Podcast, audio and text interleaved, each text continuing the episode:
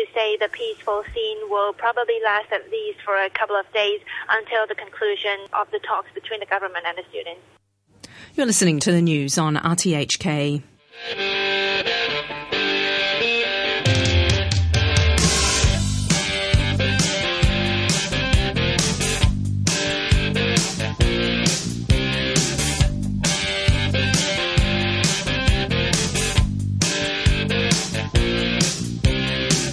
Good morning and welcome to Money for Nothing. I'm your host, Renita Malhotra Hora. Well, U.S. stocks finish lower as investors are concerned about company earnings. Hewlett Packard has confirmed its intention to split into two, and the World Bank has predicted a deeper slowdown in China's economy. Today, we'll talk about the economic impact of the pro-democracy movement's shutdown of Admiralty and other parts of the city, and the fallout that this is having on the broader economy. We'll be joined by Cedric Alexandra, the founder of Bee's Nest Pure Honey, and R.J. Asher of Tai Tai Pie Pies, who both say that their businesses are feeling the pinch. Economist Andy Kwan of the ACE Center for Business and Economic Research will join the discussion to help sort out the true economic cost as the protests stretch into its second week. And our guest host this morning is Andrew Sullivan. Good morning, Andrew. So first, let's take a look at the top stories today. Uh, markets, U.S. stocks finished modestly lower as uh, investor caution returned to the market ahead of unofficial the unofficial kickoff of third quarter company earnings reports. The Dow Jones Industrial Average lost 17 pound, uh, excuse me, 17 points to close at 16,991. The S&P 500 dipped over just uh, just over a tenth of a percent to close at 1,964, while the Nasdaq suffered deeper losses, falling 20 points or half a percent to 4,454. European stocks uh, did slightly better. The FTSE 100 added half a percent to 6,563. The French CAC 40 added nearly one tenth of a percent to close at 4,286, and the DAX added 15 points to close at 9,209. The Nikkei was up a 1%. The Hang Seng Index also gained 1% to close at 23,315. Markets in China, Singapore, Malaysia, India, and Indonesia were closed for a public holiday. The euro is trading at $1.26. The euro yen is at 108 and the pound is at $12, 12 Hong Kong dollars and 46 cents. Brent crude oil is currently at $92 and gold is currently at 1,206 ounces per dollar. Hewlett Packard. Hewlett Packard has confirmed its intention to split into two companies, separating its printing and personal computer businesses from its corporate hardware and service operations. The companies will now be known as HP Inc. and Hewlett Packard Enterprises, respectively. And shareholders will be given a stake in both. Is, but is it an admission that HP's turnaround hasn't succeeded? Here's Chief of HP, Meg Whitman. Today is only possible because the turnaround has succeeded. Think about what we have accomplished over the last three years. A rebuilt balance sheet, an innovation pipeline that is significantly improved over three years ago. I would argue best in class in the industry now.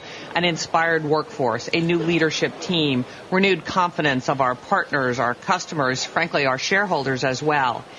But we had to gather ourselves as one HP.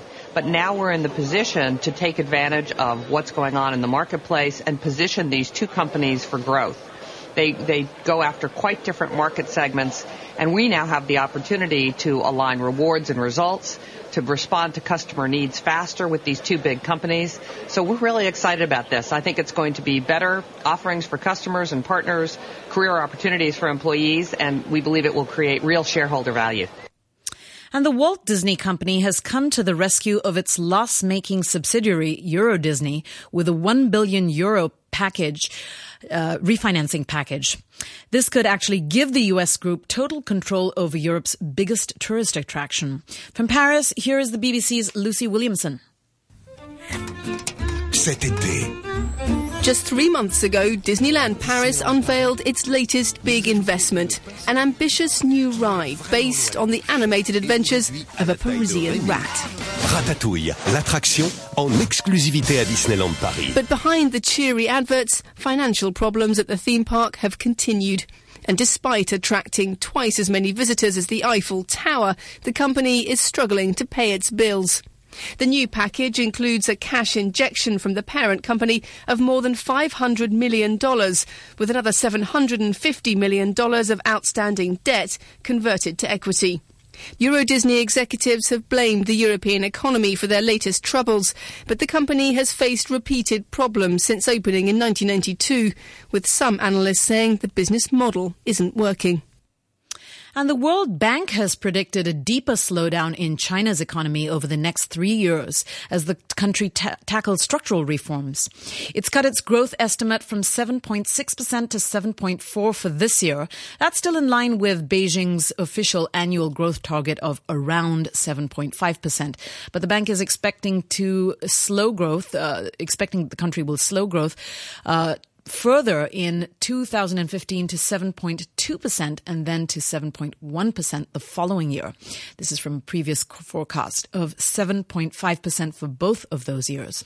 The bank's chief economist says that the protests in Hong Kong could hurt the city's economy as well as that of China, but the impact will depend on how long the uncertainty lasts.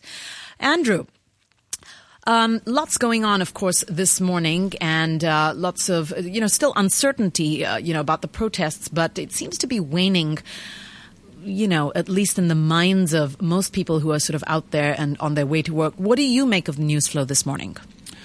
Well, as I said, I think earlier the uh, you know that this has really been a political action rather than uh, something directed at the stock market specifically. Uh, and obviously, a lot of the Hang Seng Index companies are Chinese companies. You know, they're not they're not based here in Hong Kong. Uh, the protest here isn't going to affect uh, how many people use China Mobile's services in China. So it's had a had a knee jerk reaction, but I think it's recovered from that. And now people are back to uh, looking at the global economy and things that are happening there. Now, uh, yesterday on our show, Andrew Wong uh, said, um, Alex Wong, excuse me, said that. Um, the recovery that we're seeing in the Hang Seng is not necessarily an across the board recovery, uh, but we're seeing an uptick in the numbers because people are buying into the Chinese stocks that are listed on the Hong Kong Stock Exchange. What do you think? Well, I think we've obviously got the, the Hong Kong Shanghai direct coming through, so people are positioning themselves ahead of that. But also, I mean, people are taking the opportunity. Certainly, uh, last week when we saw a big sell down in the Chinese names, that that, that actually gave a very good entry point for a lot of those numbers, uh, and and people are taking advantage of that. Certainly, the, the larger institutions will have used that opportunity, uh, having been possibly underweight and not liked uh, the market, not liking buying the market above twenty three thousand. So, any opportunity to buy good blue chip stocks below that level uh, was an opportunity for them. So, what should the lay investor be doing at this point? You know, in times like this, the, the old mantra is always, you know, buy when stocks are low, sell them when they're high. But I guess people don't know are they going to go lower? There's been this you know modest recovery you know in the last couple of days what's going to happen and what should they be doing with their investments but I think at the end of the day, it comes down to picking good stocks that you know, rather than just chasing momentum. You know, it's a matter of studying the stocks, understanding the management, understanding the business that they're involved in, and that's crucial because obviously then you can separate the uh, the news flow that actually affects your company from news flow that's going to have no impact on the companies that you like. Uh, and then if the whole market sells down on a knee jerk reaction, then you can take advantage. So, should we be waiting for another dip to? Uh to buy further? Well, I think at the moment, this week is, is especially interesting. Obviously, we've got the BOJ today, which is going to have a large impact. We have China still on holiday, but reopening tomorrow with PMI details coming through. We've got US investors starting to look again at company earnings, and that again is something that will be crucial for a lot of the manufacturing in China. Uh, and we have the FOMC minutes, which again will have a big impact on uh, what people expect as far as interest rates goes. So I would say that certainly on days like today, I mean, I think there's going to be limited upside. But again, you know, if certain stocks get sold down for you know you know, almost uh, irrelevant reasons or knee-jerk reactions, then uh, cautious buying rather than necessarily uh, you know staking the house on the uh, on the investment. But cautious buying on, on set levels is is the right way to go in this market. Okay, a look at a few more numbers as markets opened this morning. The Nikkei is down four tenths of a percent to fifteen thousand eight hundred and twenty-four. Australia's ASX index is also down six tenths of a percent to five thousand two hundred and fifty-nine, and Seoul's Kospi up half a percent to 1,979. U.S. China trade relations. Now, this is a topic of great interest for American companies who want to gain access to companies in Greater China. But how can American companies gain export opportunities to the mainland when currently imports clearly outweigh exports? Stefan Selig, who is the Undersecretary for International Trade at the U.S. Department of Commerce, says the situation actually looks good. China is, in fact, our third largest export market already uh, behind only Mexico and Canada. Last year, um, we exported over $122 billion worth of goods to China, which was an all time record and has grown every year for the past 20. So clearly, there's still a lot of room to grow, um, but we've made a lot of progress. But if American companies continue to be at a competitive disadvantage because of the trade deficit with China, then how can that help American people keep their jobs? We think the way to address the trade imbalance is to help grow exports, not to limit imports. And China clearly has some complexities and some barriers, and that's especially acute for small and medium-sized companies, which we are which we are here to help focus on tomorrow. Uh, we have commercial trade um, uh, representatives from a number of our offices uh, in China that are here to help them access what can be quite a difficult market. Okay, the time is now 8:14 a.m. and we'll be back to look at more about the economic impact of the protests right after this message. Building management companies are responsible for implementing mosquito preventive measures in the public areas of buildings. Inspections must be carried out at least weekly. To prevent mosquitoes breeding in stagnant water, dispose of refuse properly. Cover water tanks tightly puncture anti-bump tires in car parks, and clear drains, prevent Japanese encephalitis and dengue fever. Act now.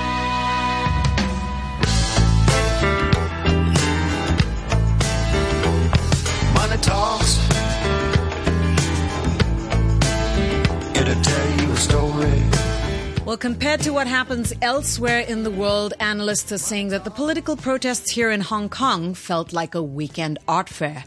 But what are the damages? Chris Oliver has the story. Estimates on the economic cost of the Occupy movement vary widely. Uh, HKUST economist Francis Lui has pegged the tab at around 350 billion Hong Kong dollars. That's around $50,000 for each Hong Kong resident, and it's based on changes in the financial markets. Uh, UBS has a bit of a softer estimate. They believe it could be around $4 billion, and that's if the protests drag on for about a month. This is a result of a likely drop in tourist spending, which would drag down citywide retail sales by around 11% in October. Uh, we're joined now on the program by Andy Kwan. He's director of the ACE Center for Business and Economic Research. Good morning, Andy. Okay, uh, maybe maybe we dropped him. maybe he dropped off by mistake. Andy, are you there? Yeah, uh, I, I, can hear something there. Is Andy there? Okay, well, let's go to our next uh, panel of guests. Uh, despite the figures that have come through, you know, from uh, UBS and other analysts, local businesses might actually disagree. Many of them say that they've been affected by the protests, especially retail shops in Causeway Bay and Mong Kok. One shop owner told Citizens Report that the transactions of his shop have been reduced by half since Occupy Central started. And in Yuen Long, which is located in the New Territories, uh, quite remote from the protest sites, a shopkeeper of a jewelry shop said that since Occupy Central broke out, the number of mainland Chinese tourists has dropped significantly and the shop's business has been affected. We're now joined by Cedric Alexandra, who owns Bee's Nest Pure Honey, and RJ Asher, who owns Tai Tai Pipe to understand their specific experiences. Good morning, gentlemen. Good morning. Good morning. So uh, let's see if we can begin with Cedric. Cedric, tell us a little bit about your business and how it's been affected. Alors, personally, uh, our business has been affected, of course, uh, by, by the protest, uh, as we were planning to have a lot of direct sales, direct market in central area and Causeway Bay area during this period. Uh, we are not the most affected people as we don't have shop directly on the streets with high rents to pay, but still we can feel it already, and uh, we have to see in the future what's coming on. And uh, how about you, RJ? Yeah, for us it's a little different. We do have two shops, and unfortunately, our two shops are right in the heart of the protesting. So we've seen a downfall because our customer base is not uh, you know, more local. It's actually more of the uh, middle class, upper class, and expat population who aren't coming to those areas, you know, to walk the streets. Now, um, RJ, your shop, one of your shops is, is, right there in Admiralty in Pacific Place, and uh, I mean that seems, although although the streets are blocked out, there are a lot of people uh, who have easy access to Pacific Place. So, are you saying that regular people are not going?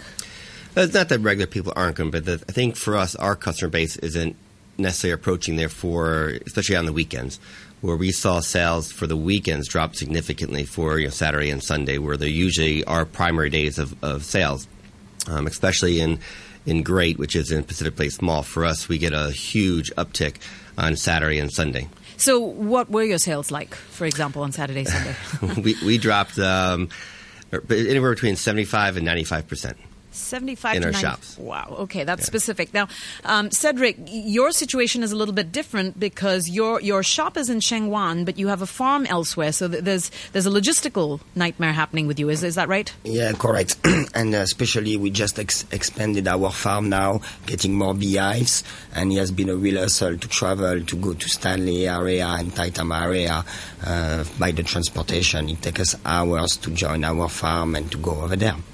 Um, do you expect that things will change this week? Have things changed since yesterday? They seem to be calmer on the streets. Uh, I can feel also that there is some changes and things uh, are getting a bit better right now, and we really hope it can get better as fast as possible to uh, to get the business going on. What about you, RJ? Do you, do you agree with that? Yeah, I think you know, definitely the streets are in the, in the area that you know we're located are a little um, less havoc. But you know, the good thing for us is our wholesale business because they are not in this area are seeing an uptick because those areas are actually, um, I guess, picking up the business that we aren't picking up in Admiralty and uh, in Wan Chai. So the disruption to your businesses then is it a function of calm versus tension? or is it the fact that the streets are actually closed out and there's no access? I'm, I'm a little confused. yeah, for us, I think it's really the second point, you know, in terms of the access you know, it isn't as easy to get there. And we know when we do, when my delivery guys do the deliveries to Admiralty and to Wan Chai, for them to leave the area, it's up to an hour, an hour and a half just to get out of the location. So that's the biggest area that people are. You know, it's not an easy access where it used to be very easy to get in and out. It's now taking more time to get in as as well as getting out. Andrew, I'd love to get your thoughts on this. I mean, as I've been sort of walking around, certainly the Admiralty sites, Harcourt Road, I mean, a lot of the smaller shops, the Oliver Super Sandwiches and the McDonald's, seem to be booming. well, yeah, I think I think the, the change comes is is actually getting into uh, Pacific Place has been more difficult because you can't come straight down Queensway into it. You can only come really into it from Queens Road East, and there was until uh, yesterday, I think the only way out of it was again to go back down Queens Road East or Hennessy Road. So you just haven't seen the number of people people driving there uh, to do their shopping, uh, driving there to go and visit the mall, uh, and certainly the number of car parking spaces there has been uh, significantly, uh, the vacant ones significantly higher than you would generally see it. So that's that's been a big issue. And as, as, as saying, the fact that people can't go straight down through Central means that they have been using Kennedy Road or Aberdeen Tunnel. all of that adds time. And in in Hong Kong, people aren't very patient, I'm afraid. So a lot of people will go to alternative locations. Now, what do you make of uh, businesses that are quite uh, distant from the area, such as the example of the jewelry shop owner in Yuen Long, who is still very affected by everything that's going on? Yes, I mean, I think. You know, I think we have, you know, we've had China banning tour groups um, there has been real, really very little coverage, though, of the protests and the the, you know, the extent of the protests in China. They've obviously been doing their best to actually, uh, you know, draw a line over that so that people don't know what's going on in Hong Kong. Um, and so I suspect that actually, you know, what we're seeing here is also a development of the trend that we've seen over the last 12 months. You know, we had the locust outcry, we've seen more retail uh, building up in Macau, so we've had less reason for people to come to Hong Kong to spend their money. Uh, in a lot of cases, we've seen over the last 12 months where Chinese visitors, because they can get better access to, to Paris, would prefer to go there to buy their Chanel than to come to Hong Kong. So Hong Kong has really got to reposition itself if it really wants to continue to be a tourist centre. Okay, I think this is a good time to bring in our guest from ACE Business and Economics Research, uh, Chris. Uh, yes, uh, so Andy Kwan uh, from the ACE uh, uh, Center for uh, Business and Economic Research. Francis Lui's estimates were really mind-boggling: 350 billion Hong Kong dollars. What do you make of that? Well, I think it's, it's too big because when you look at the uh, actual GDP of Hong Kong last year, it's only $2.1 trillion. So the economic loss of $350 billion represents 17% of GDP. And if you look at the, the value of tourism last year, it's about uh, one, uh, $100 billion. So his estimate is only uh, becomes like 3.5 times of the, the total value of last year, generate, which generated by the tourism. So uh, to me, it's just unthinkable. So would, would it's too large. When, when you look at the situation, what do you see as a more realistic estimate? Uh, usually, when we look at the uh, the, the impact, uh, this kind of like students' uh, movement or students' strike, um, this definitely creates a political instability, and which ultimately ultimately uh, generates uncertainty, and then uh, it works for the channels. Two channels basically affect investment. Uh, and the second channel is affect uh, the productivity. But the productivity side is more on the longer term. It really depends on how long is the students' movement. But uh, the immediate impact will be on the uh, tourism, such as uh, which includes like uh, the uh, re- retail retail sales, accommodation, food and beverages, and transportation services. So According to our estimates, I think the, for the first week, uh, the economic loss is, is about like uh, one billion to two billion dollars. It works. Uh, I we base on we base estimates uh, based on the uh, basically look at the tourism, the performance of tourism, the transportation industry. So I think this number is more uh, realistic. Now, Andrew, I think you had some thoughts on sort of the positive aspects uh, versus the negative. Do you want to chime in here? Yeah, I'm just wondering that you know if we see a radical change in uh, the the political situation in Hong Kong, whether that would be a, a positive benefit for Hong Kong going forward. Uh, me for me. Yep. Oh yeah, yeah, for sure. Because like uh, right now, if you if we look at the uh, this entire situation it has been building up for the past two years. It's not. It's not. It's more than about the political reform. It's more, it has to be. It has to do do with the, the, the government, how the government uh, governed, uh, managed the economy, and uh, regarding the uh, and made controversial policies. Now, I think the student the, the student protest uh, has sent a very strong signal to the central government. Something has to be changed. Okay, I think if the central government listens to the students uh, to a degree and uh, try to change uh, some fundamental uh, issues in Hong Kong, like uh, the way uh, the, the, the HK government manages the, the, the puts out the major policy and, and also listen more to the people, not listen to uh, one group of people, listen to all people. I think uh, we'll have a better future. Cedric, do you think that a political change in Hong Kong will directly impact your business? Yeah, I'm sure, but we don't know in which way until it happens, actually. So, uh, yeah, of course, every political change will affect every business in Hong Kong. Uh, we just hope that the things happen smoothly and, uh, and can be fine for everyone. What are the changes that we could see in your business, if any, RJ? You know, for us, we're a very westernized company, so you know our product is a Western product. So I think uh, depending on where it goes, um, you know, if it changes to one direction, expansion more north. If it's if it change go another, another direction, you know, stay here in Hong Kong and, and, grow in Hong Kong. So I think time will tell, as everyone's saying. We we don't know how it's going to impact us directly, but you know, it will impact in one way or another. Are you still worried? No, I'm not as I'm not that worried. Not as of just, yesterday. no, I just yeah, we're just looking for you know hopefully return back to normal, normalcy and, and you know growth and, and, maintaining our growth of what we're going. That's what we're looking for.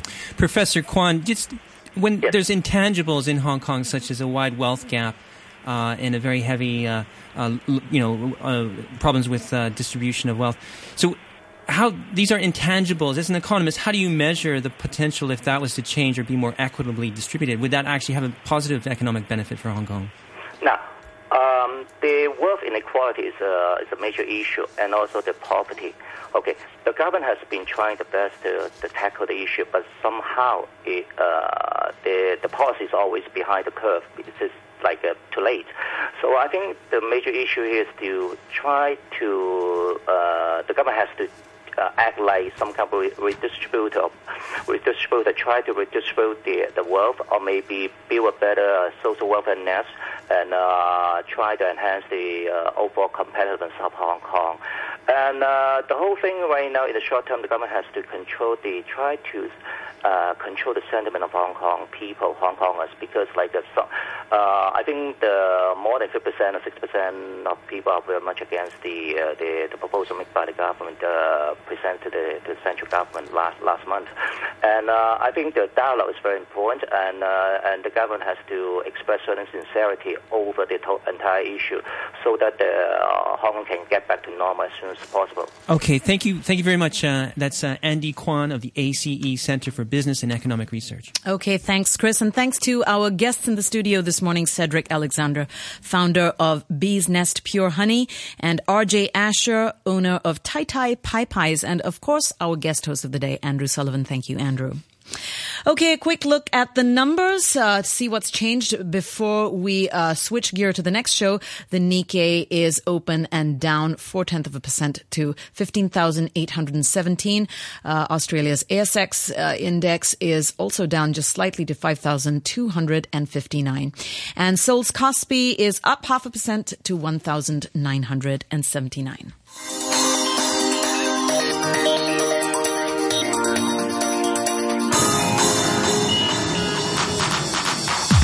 A quick look at the weather forecast for the rest of the day. It will be fine and dry during the day with a maximum temperature of around 29 degrees, moderate to fresh east to northeasterly winds.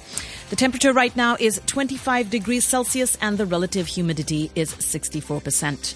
This is Money for Nothing and I'm your host, Renita Malhotra Hora. Now it's time for the half hour news summary with Samantha Butler. The government is set to meet student leaders of the pro democracy civil disobedience movement by the end of the week, after both sides agreed on broad principles for a series of public discussions on political reform. This emerged after a second meeting in as many nights between the Federation of Students and government officials at the University of Hong Kong. Undersecretary for Constitutional Affairs Lau Kong-wah laid out the three principles that were agreed. We hope that it is not the only meeting uh, we have the dialogue with the students. And secondly, we hope that this dialogue will have a direct and with uh, mutual respect with each other during the meeting. And thirdly, if there is any consensus uh, raised in the meeting, the government will implement uh, with uh, the agreement of both sides. Roads are more congested this morning after the government reopened primary schools in central, western and Wan Chai today. Kindergartens remain closed. The reopening of secondary schools yesterday caused some traffic problems. Chief Transport Officer Lee Man Ho warned that delays today would be worse. Since uh, some major trunk roads on Hong Kong Island, such as uh, Road, Queensway Harcourt Road, are still occupied, uh, and our alternative routes are not much, uh, such as uh, Lung Road Kennedy Road, uh, something like that. But all, all those alternative routes have reached their traffic capacity, so we expect that there will be serious traffic congestion at a number of locations. Uh, as for now, uh, we looked at the traffic uh, in school areas, such as the Bonham Road, Ken Road, are very busy now. And we also looked at the traffic queues is piling up at Kennedy Road and Queens Road East and it now affects the uh, Cross Harbour Tunnel uh, Hong Kong exit.